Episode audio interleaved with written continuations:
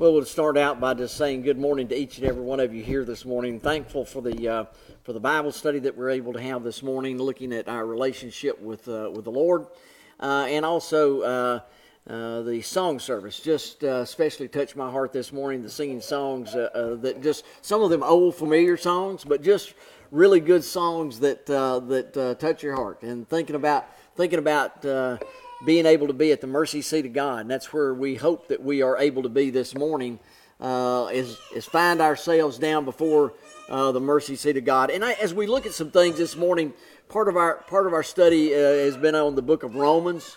And as we look at the book of Romans, uh, we've gone, we've worked our way up through Romans chapter 8.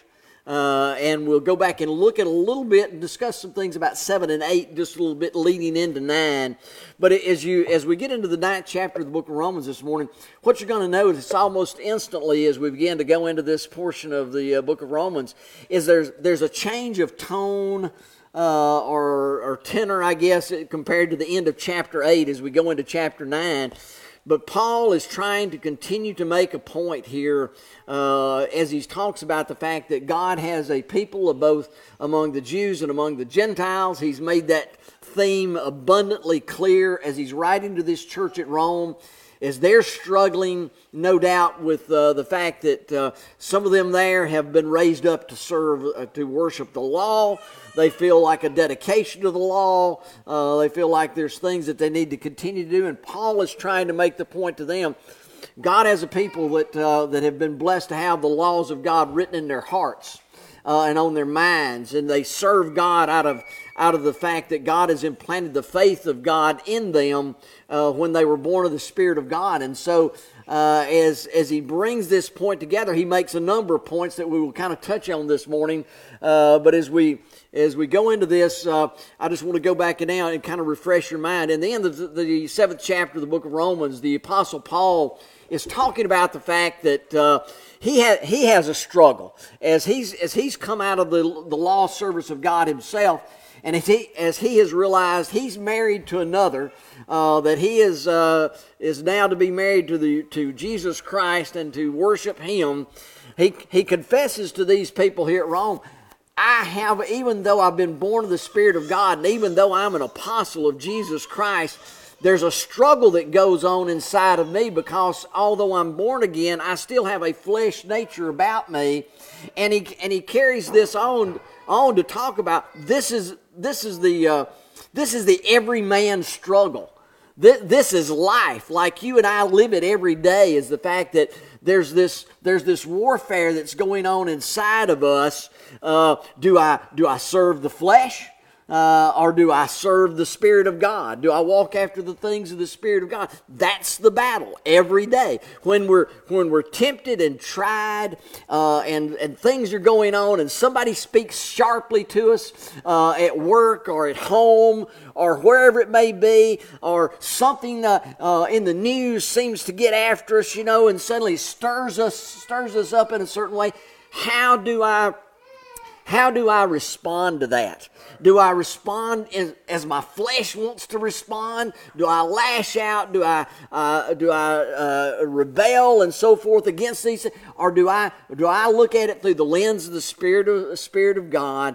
And and I could turn over this morning. Be a, probably a great time as we talk about some of this to go over to the fifth chapter of the book of Galatians and talk about what the fruit of the Spirit of God is love, joy, peace, long suffering, goodness, gentleness, uh, faith, meekness, temperance. All of those things are laid out. That's the fruit of the Spirit. And so as we're examining how, how we're walking in this, and, and, and you can go you can go back and reread the eighth chapter of the book of Romans, at least the first part of it, where Paul tells us there to be carnally minded is death to be spiritually minded is life and peace. Uh, so when we let our carnal minds begin to, to, to, lead the way and direct us in where we're going and what we're doing, he says you're actually following after the ways of death.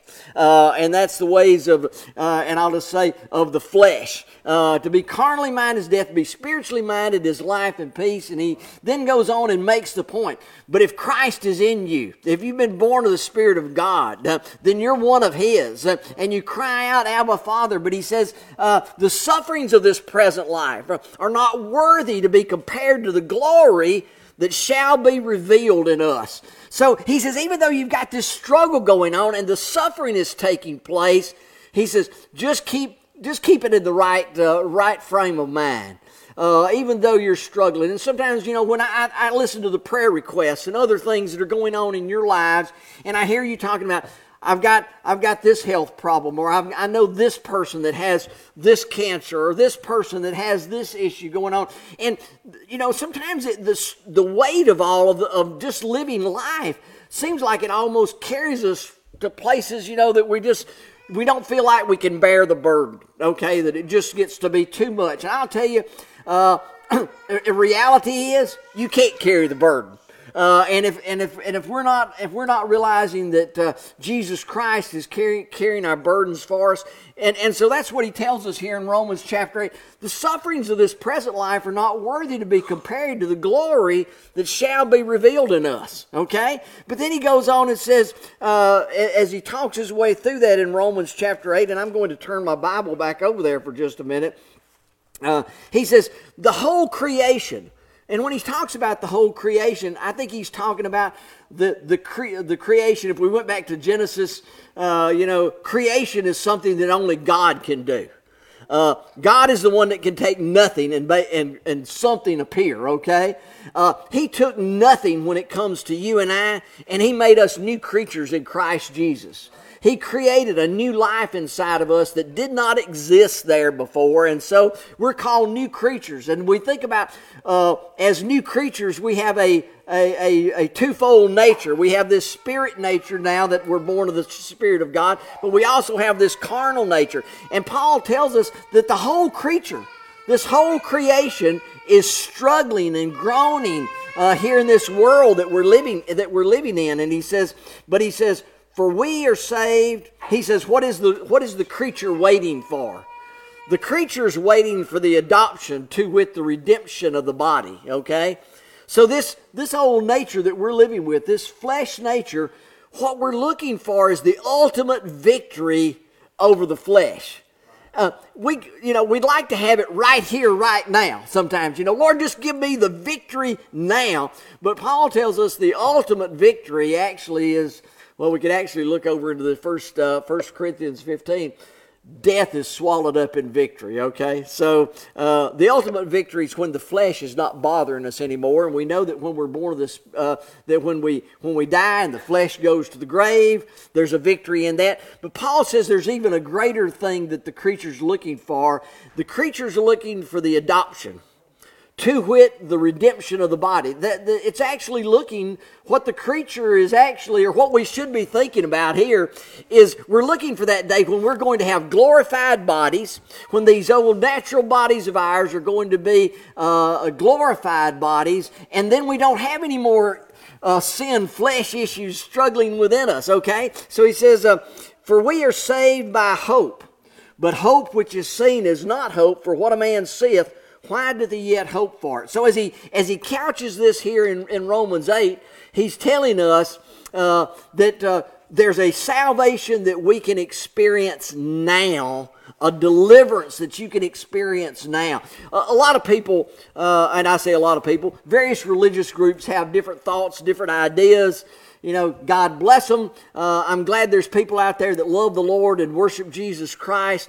But many times we get different ideas from what the Scripture teaches. Okay, and uh, one of the, uh, you know, uh, a lot of people don't uh, don't really buy into this idea that there's a salvation that we can experience now in this life.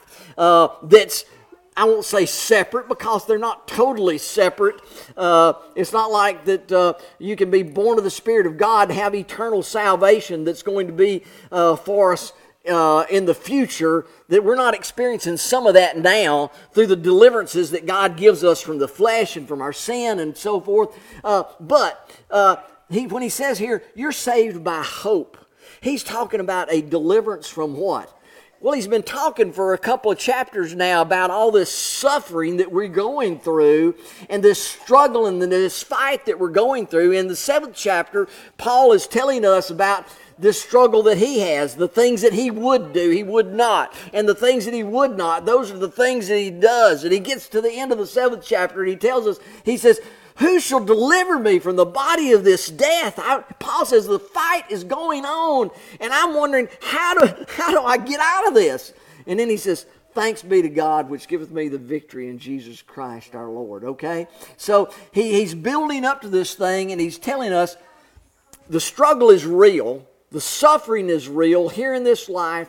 The, the struggles with sin, the struggles with the, uh, the, the results of sin in this world, it's real. And he says, You need something to cling to that will save you while you're living in the here and now before you see the ultimate salvation, which is the deliverance from in death and the ultimate victory when Christ comes back again and raises our bodies. We need something to cling to between now and then. And he says, We're saved by hope. And he says, But hope that's seen. In other words, you've got to walk by faith and not by sight. Uh, that's part of what he's telling us here. And he says, the way we do this now is, he says, For if we hope for that we see not, then we do with patience wait for it. Likewise, the Spirit help, helpeth our infirmities. What is it you need right now? You need the Spirit of God giving you strength. I was reading, I was reading some things this week. I've been studying uh, quite a bit about the Spirit of God, okay? And as we as we study about that word, the Spirit of God, uh, the one, of the, one of the promises that Jesus Christ gave to his disciples when he was leaving here, he told his disciples, he says, If I go not away, the Comforter will not come. And as some of the reading I was doing, it, it, it talks about the fact that word comforter uh, is translated from a Greek word called paraclete. Uh, and the paraclete, in the, in the word that's mentioned there, that paraclete, the comforter, is one that walks along beside us. Uh, in other words, the, and, and, think about the word comfort. The word comfort is broken in English is bro- broken up into two words: come meaning with, and for or forte. When somebody says that's not my forte, what are they saying? They're saying that's not my strength. But the comforter is with strength. Okay? So the paraclete, the one that walks along beside, the one that walks with us here in this world, gives us strength. Okay? And so he, when he says here, likewise the Spirit also helpeth our infirmities. How? Because it gives us strength. You and, you and I need strength, brothers and sisters, while we're walking here, as we're facing this struggle, as we're struggling against the flesh. And he says, The Spirit helpeth our infirmities, for we know not what we should pray for as we ought but the spirit itself by the way that word that uh, that word uh, uh, paraclete also means it's like an uh, it also not only means a comforter, but it and uh, with with strength. It's also the same word that's translated when you turn over later in the uh, New Testament scriptures, and it says uh, it talks about that we have an advocate with God, which is Jesus Christ our Lord. You know what that word advocate is translated from? Paraclete. That word advocate means we have someone that's there going, that's uh, interceding for us, that's an intercessory for us. He's that one that's there as an advocate, as like the defense attorney, if you will, there for us in our case. So, so when he tells us here that the Spirit uh, helpeth our infirmities, gives us strength, for we know what not what we should pray for as we ought, but the Spirit itself maketh intercession. He's our advocate. He's the one that's making intercession for us with groanings which cannot be uttered. And he that searcheth the hearts knoweth what is the mind of the Spirit, because he maketh intercession for the saints according to the will of God. So, why did I go back into that all with so much depth uh, here this morning? Other than it's just some things I've been studying about, I guess, uh, is to look at and think about uh, we're saved by hope. But what is it that gets us through this hope that helps us get through all this struggle? It's not just like we're sitting here, well, well I sure hope I get by with it. No, we've got a hope that's anchored in the fact that we have the Spirit of God interceding for us in our prayer life. As we're praying and as we're searching, we're not, we're not just saying, uh, uh, you know, the, the Bible tells us over at another place, uh, uh the book of James, I believe it is, uh, the effectual, fervent prayer of a righteous man availeth much. Uh, and, and, if we get the idea that, you know, maybe you, maybe you look at yourself, and maybe like I look at myself, and you say, well, you know, I'm really not that righteous, you know, so how are my prayers going to avail much with the Lord? I'm not a very righteous, holy, sinless person in my life. I've got my I've got my issues. So if the righteous, uh, uh, the effectual fervent prayer of a righteous man available, how are my prayers going to be heard? Because the Spirit of God is interceding for us. The Spirit of God is giving us strength. The Spirit of God knows what we need. Uh, and so when you and I are struggling, like Paul was struggling, like you and I are struggling, uh, when we're trying to figure out, am I, am I carnally minded or spiritually minded? Which, where am I at in this battle today? You know, I might look at it on the big picture and say, well, I think I, I think I kind of come out on the spirit side most of the time. But you know, how am I doing today? How am I doing this hour, this minute with my struggle, okay? Uh, and so uh, he says, Remember, you've got, as you're praying, the Spirit of God is interceding for you, and He knows exactly what you need, and He communicates that with the intercessor, which is Jesus Christ our Lord, and they're there interceding for you and me. So He says, one of the things that you've got going for you in this old world is you've got prayer. And not only as you as you pray, the th- other thing you've got going for you is the Spirit knows what you need, and He's interceding for you in prayer. Uh, and He says, not only that, this salvation, this hope that saves us while we're here, this hope that saves us is also firmly founded in the things that we find in Romans eight twenty eight through through the end of the chapter, and that is the fact that whom He did foreknow them he did also predestinate to be conformed to the image of his son. And whom he did uh, predestinate, them he also called. And whom he called, them he also uh, justified. And whom he justified, them he also glorified. Now, what shall we say to these things, right? If God be for us, who can be against us? Uh, I mean, so that's the hope, right? That's why we're living here. Even though we're suffering, even though we're struggling, we know the ultimate victory's out there in front of us because Jesus Christ has determined that. God the Father has determined that. So we can walk in hope while we live here knowing this life is not all there is okay and so that's uh, so if you read this in romans chapter 8 i said i was going to preach on romans chapter 9 i'm actually i actually am going to get there uh, but as, as he was as he as we finish this up in romans 8 part of what he's it seems like I don't know about you, but as I read these words in Romans 8, and, and you get, you know, what can, who can separate, what shall separate, who shall separate us from the love of Christ? Verse 35. Shall tribulation or distress or persecution or famine or nakedness or peril or sword, as it is written, for thy sake we are killed all the day long. We are counted as sheep for the slaughter. Nay, in all these things we are more than conquerors through him that loved us. So there's this, there's this hopeful, uplifting portion of Scripture that says, you may be suffering, you may be struggling, but you know what? You can rest your hope in the fact that God knew you. God loved you. He predestinated you. Uh, he, uh, he called you. He justified you. He glorified you. Who can separate you from the love of Christ? Can anything do that? Nay, in all these things we're more than conquerors through him that loved us. Paul says, For I am persuaded. I don't believe this was like, well, I kind of got this idea. No, Paul was persuaded down in the depth of his heart by what he had learned about his Lord.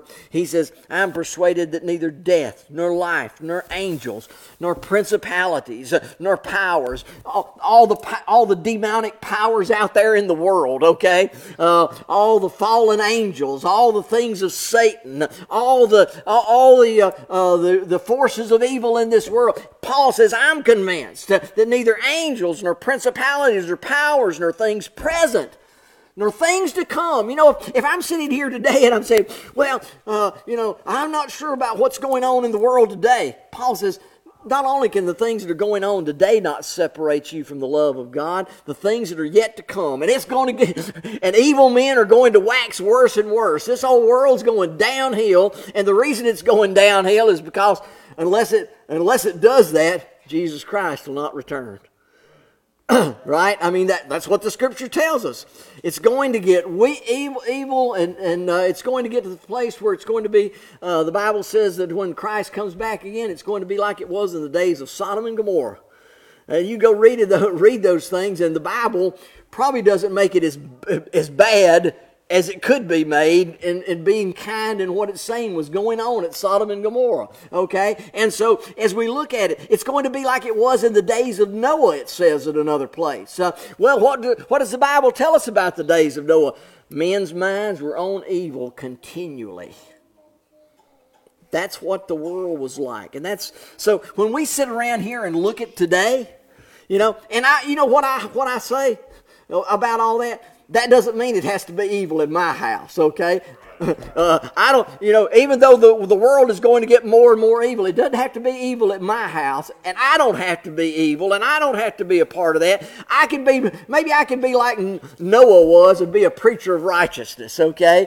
And even though uh, uh, the world was going downhill, and Noah spent the last hundred years of his life building, building an ark and preaching to the people that were there, uh, I can go on serving God up until the very time that He peers out here in the skies, okay? But uh, can anything? Paul says, I'm persuaded that neither death, nor life, nor angels, nor principalities, nor, thing, or, or, nor things present, nor things to come, nor height, nor depth, nor any other creature shall be able to separate us from the love of God which is in Christ Jesus our Lord. You're one of His children. Nothing can separate you from the love of God, okay? Now, you say, wow, that I mean, you know, if I'm writing, if I'm writing, if I'm writing this story, you know, in, in one sense, you say, "Man, I want to end it right here." Paul's just halfway through the letter. Paul, Paul's just getting going, right?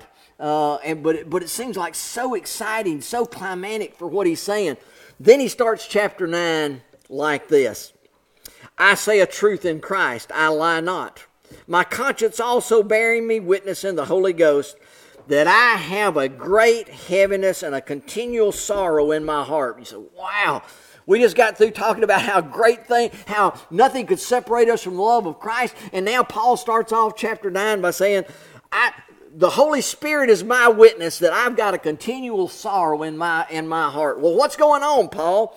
For I could wish myself were accursed from Christ for my brethren, for my kinsmen, according to the flesh who are Israelites, to whom pertaineth the adoption and the glory and the covenants and the giving of the law and the service of God and the promises. Okay, so I'm going to stop right there uh, for just a moment because if we're if we're not careful, and, and there's a couple of things that have happened here in the book of Romans that I think bear looking looking at real quickly as we kind of delve into this uh, this morning because one in the eighth chapter of the book of Romans, the Apostle Paul defined, at least in the context of the book of Romans, I think, he defined what adoption is.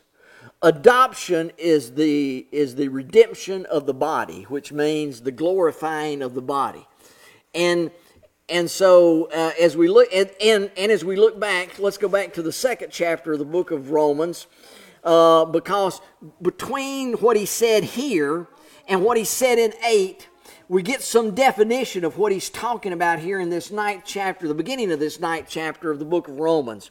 In the eighth chapter of the book of Romans, uh, uh, uh in the second chapter of the book of Romans, he tells us this, and, and he says, For he, verse 28, for he is not a Jew, which is one outwardly, neither is that circumcision which is outward in the flesh but he is a Jew which is one inwardly, and circumcision is that of the, that of the heart in the spirit and not in the letter, whose praise is not of men, but of God. I think as I've meditated and thought about some things that we find here in the ninth chapter of the book of Romans, I think it's in, it's so intentional. Uh, you know, Paul Paul is not writing this haphazard letter he is so intentional with what he's writing, and the fact that here in the in Romans two, he says a Jew is one which is one uh, inwardly and not one that's outward. Uh, well, outward, who all was circumcision given to? Circumcision was given to Abraham to begin with. Abraham circumcised Ishmael. Uh, which was his son by the handmaid, uh, uh, which was spoken of by God himself as not being his son. Uh, when he says, Abraham, go and take your son, your only begotten son, he's talking about Isaac. Uh, and go and take him to Mount Moriah and sacrifice him there to us, uh, there to me. Uh, uh, but uh, as he's talking here about a Jew, he says, a Jew, which is which is one, he is not a Jew, which is one outwardly, neither is circumcision, neither is that circumcision which is outward in the flesh but he is a Jew which is one inwardly, and circumcision is that of the heart. Now, so what is he? T- what is he talking about? He's describing in another context, if you will, what the new birth is all about. The new birth, you and I have a hard and stony heart. We have a heart of flesh, and God takes the, our heart, if you will. I, I, I know if, if, you're watching online or if you're here with me this morning, He takes that old heart and he, he cuts the flesh away from it and gives you a heart of feeling, a heart of spirit, a heart that can be touched with the feelings of infirmities and with compassion. Maybe compassion you never had before in your life about anything God takes that old heart and in the new birth, He writes His laws in there. And so uh, the Old Testament uh, practice of circumcision was something that God gave to the Jews to identify them particularly as being his chosen people. But Paul comes here in the New Testament says a Jew is not really one that's circumcised in the flesh outwardly. A Jew is really one who is circumcised inwardly in the heart. So he's now redefined what a Jew is, okay? Uh, and he also is going to redefine for us over here in the ninth chapter what an Israelite is. Uh, and so as we as we take these two, Jews would be all of those who were descended, uh, if you will, from Abraham uh, through through Isaac. Uh, Israelites are named after Jacob's part of the family, if you will, and not Esau's part of the family.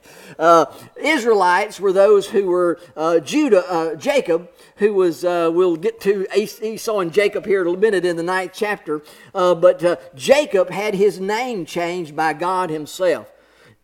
Jacob means supplanter uh, he was a usurper, if you will, and he was kind of a troublemaker, if you will. Uh, but God changed his name to Israel, uh, uh the very name of the nation of God himself. So he goes on here and he tells us, and we'll go back now to the ninth chapter, if you will. Uh, he says, he says, For I could wish myself a curse, verse 3 from the Christ, for my brethren, for my, my kinsmen according to the flesh, who are Israelites to whom, and, and I think he's intentional. That's what I was trying to get at. I think he's intentional. He didn't say here uh, who are Jews. He said, who are Israelites, uh, who are descendants of Jacob, uh, uh the chosen one of God, to be the line through which God would bring the Messiah into this world, okay? He says, Who are Israelites to whom pertaineth the adoption. We've already said adoption has been defined as the redemption of the body. Redemption of the body is related to God's chosen people. Redemption of the body is not related to all of humanity. All of humanity is not included in redemption of the body. Redemption of the body is, is given to those that Christ died for on the cross, okay? So he says, who are Israelites to whom pertaineth the adoption. So what's he mean? He's talking about the Israelites who were chosen of God uh, to be redeemed, who were bought upon the cross, uh, not including all of humanity, not, include, not even including all of the Jews not including all of the descendants of Jacob, uh, but those of Jacob who, to whom the adoption pertains, okay? Uh, and I don't want to sit here and say, like, we're narrowing this thing down to where it's just a small little group of people. No, sir. Uh, the Bible proclaim, doesn't, uh, doesn't support that uh, line of thinking. The Bible says that the, the uh, host of heaven, the inhabitants of heaven, are as the sand of the seashore and as the stars of the sky innumerable so great that no man can number them. Okay, so I, I, I like to say things like that because I don't want people, whether you're listening out there or listening here this morning, to get confused. As we say, the chosen people of God, we're not trying to get this thing down to some little small group of people here. We're talking about a great number of people that Christ died for. So he says, who is he addressing here? He's dre- addressing the Israelites. He is in great sorrow and great pain and great agony because he has fellow Israelites to whom pertain the adoption, which means they're chosen people of God. Uh, and I think, in, in, all likelihood, Paul is talking about chosen people of God who have been born of the Spirit of God already, who are not seeing Christ as their Savior. That's what's causing him great sorrow. He says, I'm in great sorrow, I'm in great heaviness because my kinsmen, my brethren, who are Israelites, to whom pertaineth the adoption and the glory and the covenants and the giving of the law and the service of God and the promises, whose fathers uh, who, whose, are, whose are the fathers, and of whom concerning the flesh Christ came, who is over all, God blessed forever. Amen. Not as though the word of God hath taken none effect, for they are not all Israel that are of Israel. He's just told you the same thing that he told you back in, uh, back in chapter 2 of, uh, of the same Roman letter when he tells you over there that the, uh, the, a Jew is not one which is one outwardly, but a Jew is one which is one inwardly. He comes over here and says it this way they're not all of Israel which are of Israel. They're not all the chosen of God just because they're the descendants of Abraham and Jacob. Isaac and Jacob, okay? Neither because they are the seed of Abraham. He, he hammers this thing down. Uh, if you think uh, that, that somehow, and I tell you, I, and I'll, I'll just say it like this too. I love, I loved, uh, from a natural standpoint, I have a great affection toward the nation Israel. I, do, I just do. I, am telling you, as I look over there uh, at, the, at that land that God has brought back together after nearly 2,000 years of not being a people and bringing that land back together and, and having the opportunity to go over there. Uh, and to, to see the place where Jesus, places where Jesus would have walked and where Jesus would have been and where he would have been on the sea. That's, that's special. Uh, and the people of Israel were special. You know what? God says they were special because unto them were given the laws and were given the oracles of God. They had something nobody else on earth had. They had, they had, they had the blessings of God on their nation. God delivered them. He was, he was their example giver, if you will. He was the one that he lived with them and he walked with them and he taught with them and he gave them his word and his promises and his laws. They were special.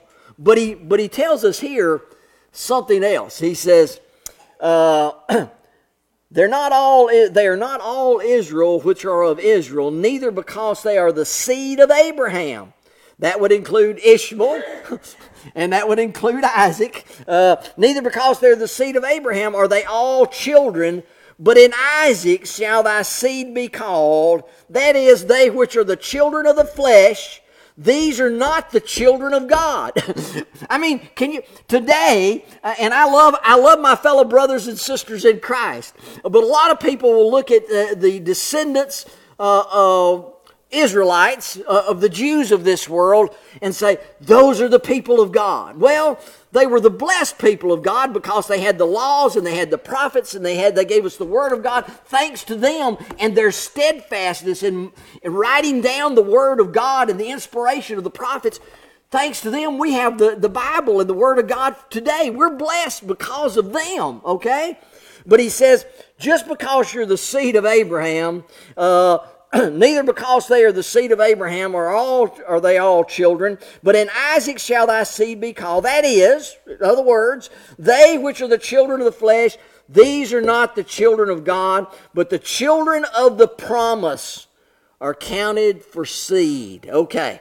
Now he's going to get it uh, a little bit, uh, you know, keep ratcheting down here and explaining to us what's going on.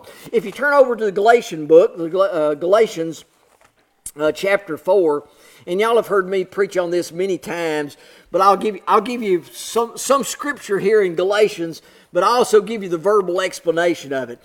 Uh, y'all have heard me say, and, and y'all, of course, probably one of my favorite stories in the Bible is to go back and talk about Abraham and Sarah and how Abraham and Sarah didn't have any children and God had promised them a child, okay? And He'd promised them that uh, Abraham, unto thee and unto thy seed will I give this land over here that I'm going to show you.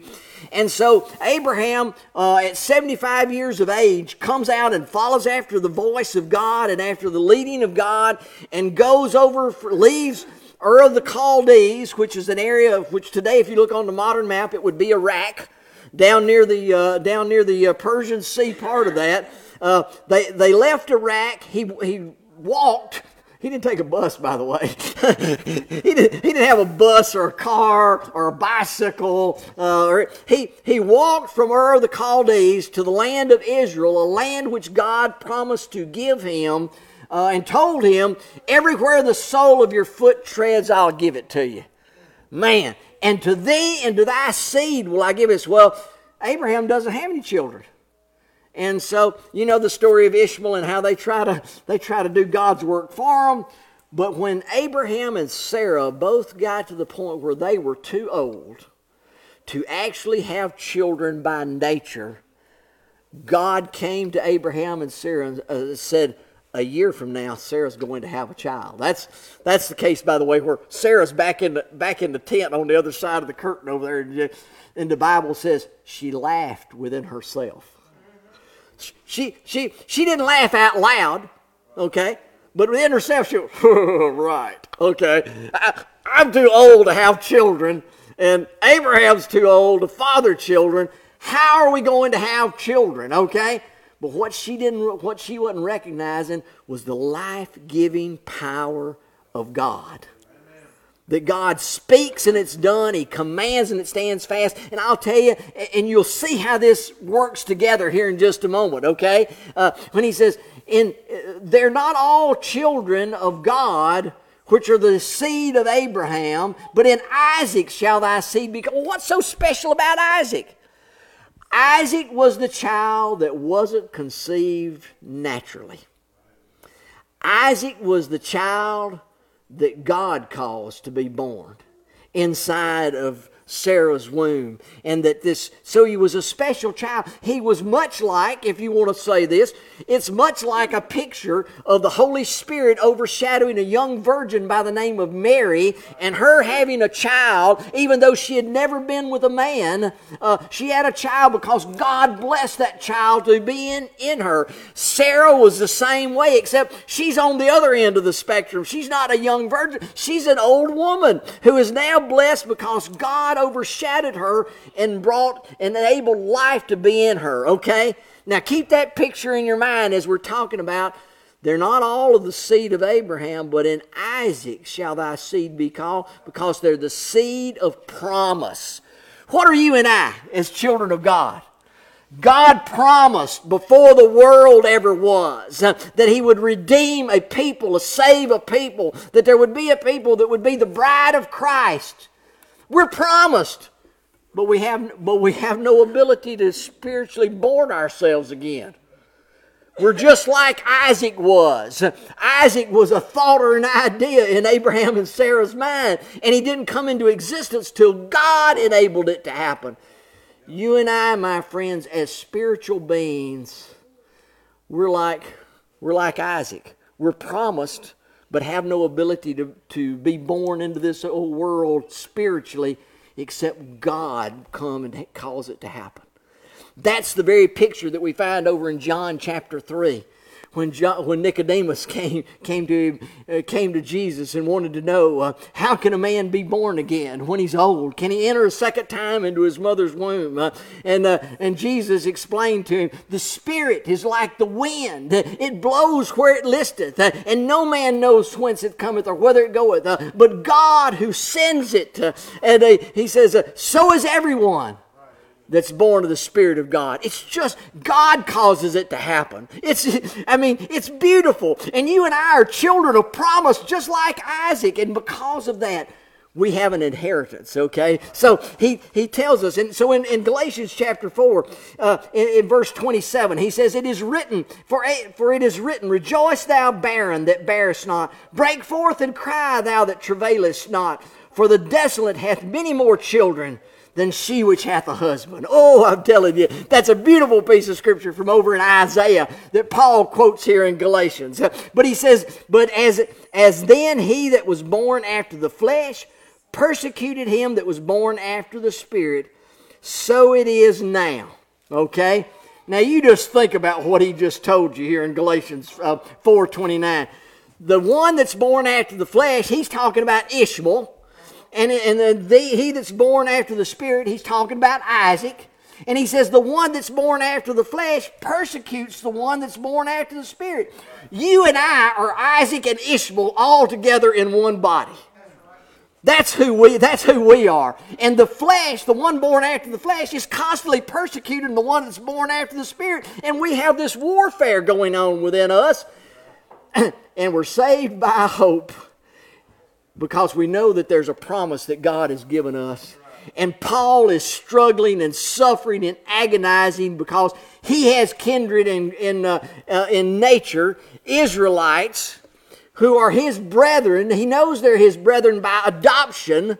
Uh, and he says he's his big concern is not he's Paul's not worried about whether or not they're going to be in heaven one of these days. He's already told us in, in Romans chapter 8 there's nothing that can separate you from the love of God which is in Christ Jesus. Paul's not worried about that. He's worried about the fact he's got a bunch of brethren that don't know that Jesus Christ is their Savior. They don't know. And you know what? that that's kind of that's kind of ought to, ought to be in a lot of ways that's where we ought to be a lot of times it's not that, uh, that that we're worried about people going to hell we're worried about our brothers our do- those who have the adoption of, of god who's to wit the redemption of the body who are, who have been or will be born again one of these days but they don't know that jesus christ is the one that saved them Paul was concerned about that. Let me finish here in uh, Galatians 4. We'll get back to Romans 9. He says, For as he then that was born after the flesh persecuted them that was born after the Spirit, even so, or in like manner, it is now. Nevertheless, what saith the Scripture? Cast the bondwoman and her uh, and her son, cast out the bondwoman and her son, and the son of the and the son of the bondwoman shall not be heir with the son of the free woman. You know what you and I are to do? We're to cast out the bondwoman. The, the, the bondwoman, uh, uh, the bond servant. She was a bond servant of, of Abraham and Sarah. She wasn't a slave. She was an indentured slave. Uh, uh, and, and you and I are to cast out the bondwoman. What are, what, am I, what are you saying, Brother Charles? We have a flesh nature that we need to be casting out. We're not children of the bondwoman. We're children of the free woman. We need to recognize who our daddy is, okay? We need to recognize who our real mama is. Uh, uh, we're children of the free woman. So then, brethren, we are not children of the bondwoman, but of the free. Recognize who your real daddy is. I, lo- I love my natural father that I had here in this world. He's gone on to glory. Uh, uh, and, I, and I'm thankful, and I'm thankful for all the things he taught me. And I know many of you are sitting here today and you're, th- and you're thinking about our daddies and our mamas, and we're thinking about, but, but in this whole life, as much as we love them, we got a, we got a daddy that's in heaven, my friends. He's free. He's made us free. All right, so now Back to Romans 9. so he says, Neither because they are the seed of Abraham are they all children, but in Isaac shall thy seed be called. That is, they which are the children of the flesh, these are not the children of God, but the children of the promise are counted for seed. For this is the word of promise. Here, here was the promise. Uh, here's the word of promise. At, the, at, that, at this time will I come, and Sarah shall have a son. She's going to have a son. Uh, uh, Lord, she's too old. No, she's going to have a son because God said she was going to have a son, okay? That was the promise. And not only this, but when Rebekah also had conceived by one, even our father Isaac, parentheses, explanation coming about, about this. For the children Jacob and Esau, for the children being not yet born, neither having done any good or evil, that the purpose of God according to election might stand, not of works, but of him that calleth. Okay, so now let's go back to Romans 8 for a moment and about predestination. A lot of people say what God did, uh, whom he foreknew, right? Whom he foreknew, them he did also predestinate. And whom he predestinated, them he also called.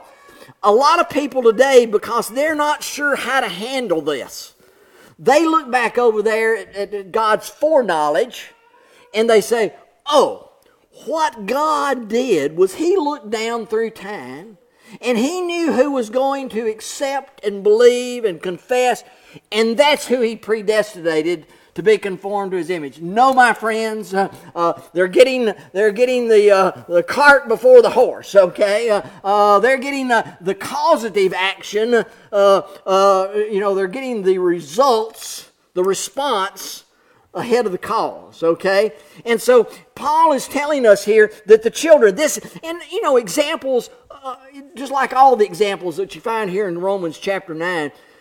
The examples are not perfect, okay? But they're meant to teach a lesson.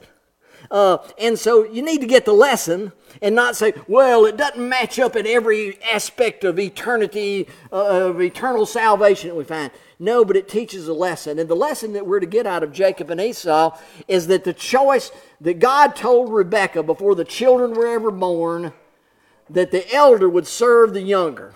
All right?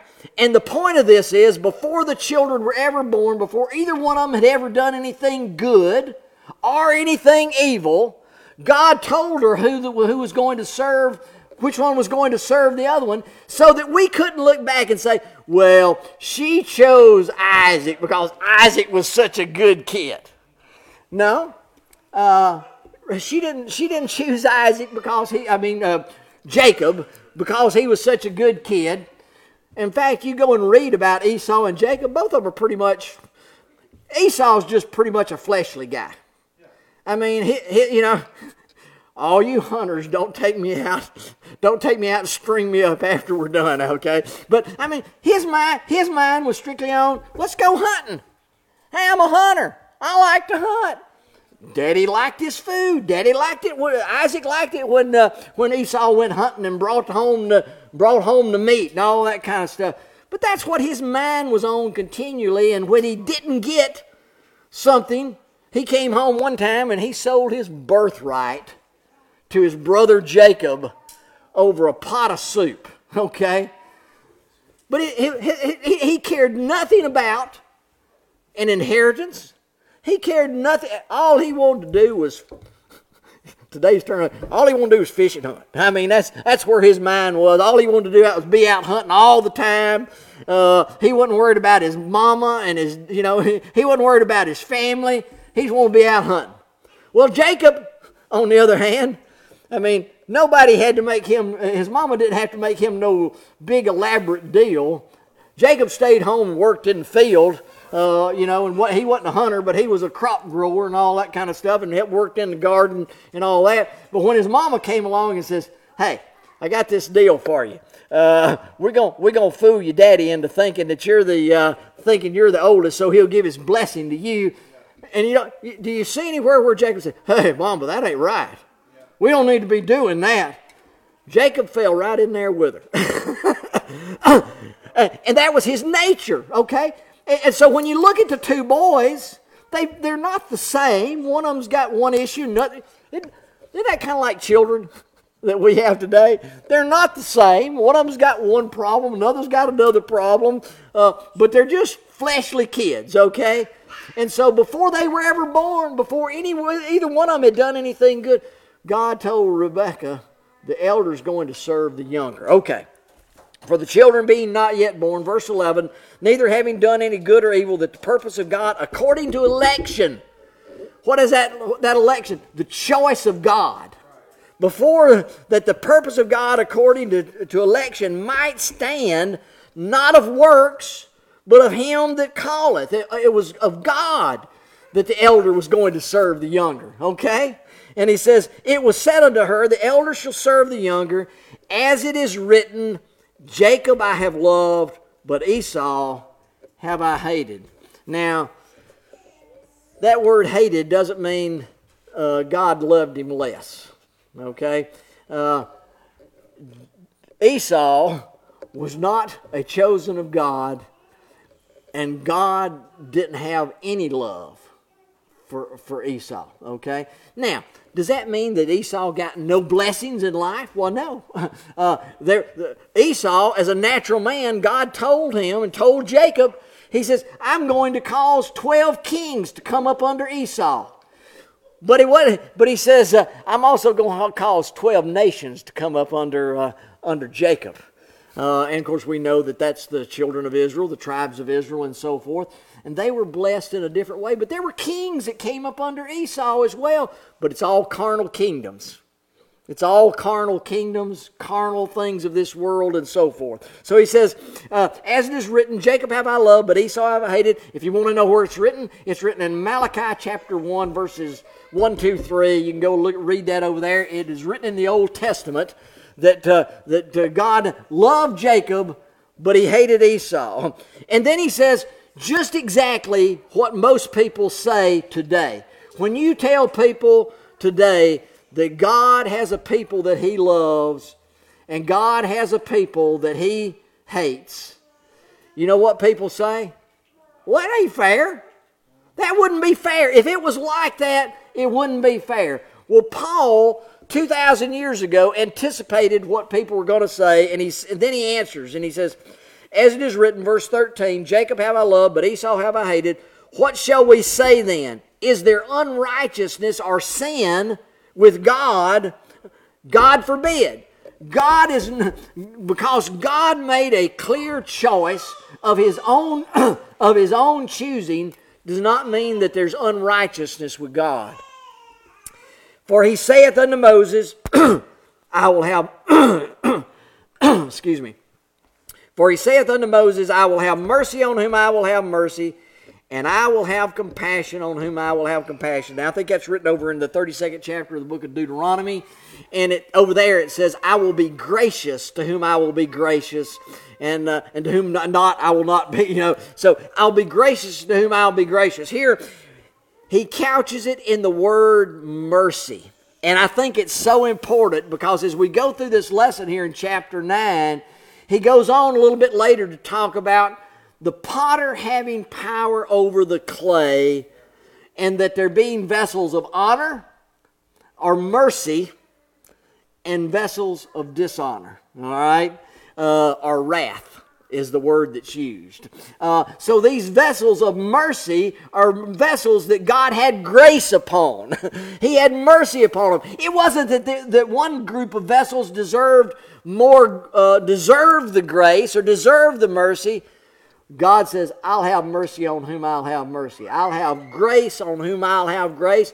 Why? Because what we're learning here, one of the things that we're learning, that we should already know, but one of the things Paul is teaching the church at Rome here, God is sovereign.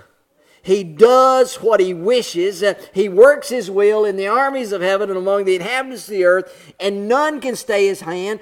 God does what pleases God. And God, my friends, would have been just if he sent all of humanity to hell because they deserved it. The only reason there's not going to be people in hell one of uh, uh, in hell one of these days is because God had mercy on them. All right, His mercy was dis- displayed by the death of Jesus Christ on the cross. His mercy, His wrath was displayed because the wrath that we deserved was poured out on Christ. And so you begin to get this picture here that it's not the natural seed of Abraham, it's the promised seed. That's where there was a there was a lesson being taught back there in the Old Testament that God's blessings come through his promises. Uh, through his purposes and his promises. Uh, and he tells us here uh, that these two twin brothers, who both came forth from their mama's womb, uh, uh, they were twins. They didn't. They weren't identical twins because one was red skinned and one was fair. Uh, so they were non-identical twins. boy. Uh, anyway, uh, I won't even go down that trail of thinking. But but so they're they're not identical, but they were born of the same father, the same mother, exactly the same time. But before they were ever born, God says, I'm going to bless the elder to serve the younger. And he says, What shall we say then? Is there unrighteousness with God? God forbid. For he saith to Moses, I will have mercy on whom I will have mercy, and I will have compassion on whom I will have compassion. So then, it is not of him that willeth, nor of him that runneth, but of God that showeth mercy. Why is it you and I have the blessings of salvation and of grace and mercy today? It's not because we willed it or because we did such a good job of our works that we can go around and say, well, look at all my good works. It's not of my running. It's God that showed mercy on me and you. And I tell you, when we get when we get that picture in our minds, you know why you're saved? You're saved because God had mercy on you. You're saved because God had uh, uh, chose you in His Son, Jesus Christ, before the foundation of the world. And, and Christ died for you on the cross without the loss of a single one. That's how perfect His work was. And I'll tell you, when we get that picture in our mind, we then can realize who we are and how great He is. I'm going to stop right here because if I keep going, there's there's no end to it. So we got we got about halfway through this ninth chapter. We'll come back and look at the rest of the ninth chapter uh, next next week. But he continues to teach this lesson, and he's telling the children of Israel, those that he has great sorrow for, he's telling them why they are, are truly blessed. It's not because you had the law. It's not because you were the seed of Abraham. It's not because you were the descendants of Isaac and Jacob. It's because God loved you and God had mercy on you. Whether you're Jew or Gentile, it doesn't matter. The reason you're going to be, that you're blessed with this salvation that Paul is describing here is because God had mercy on you. Wow. And we're all the same. Jew and Gentile, doesn't matter. It's because of God's grace and mercy. So anyway, so we just as we as we go through this and see this, Paul wanted them to have the same joy.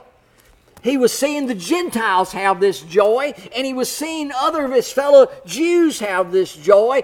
He wanted all of his brothers and sisters who knew this, who were adopted in Jesus Christ, to have the same joy that he had and realize that Jesus Christ, that stumbling block, had become their had, had been their savior. May God bless you uh, for another week, and may we continue to pray and be saved by the hope that we have of a great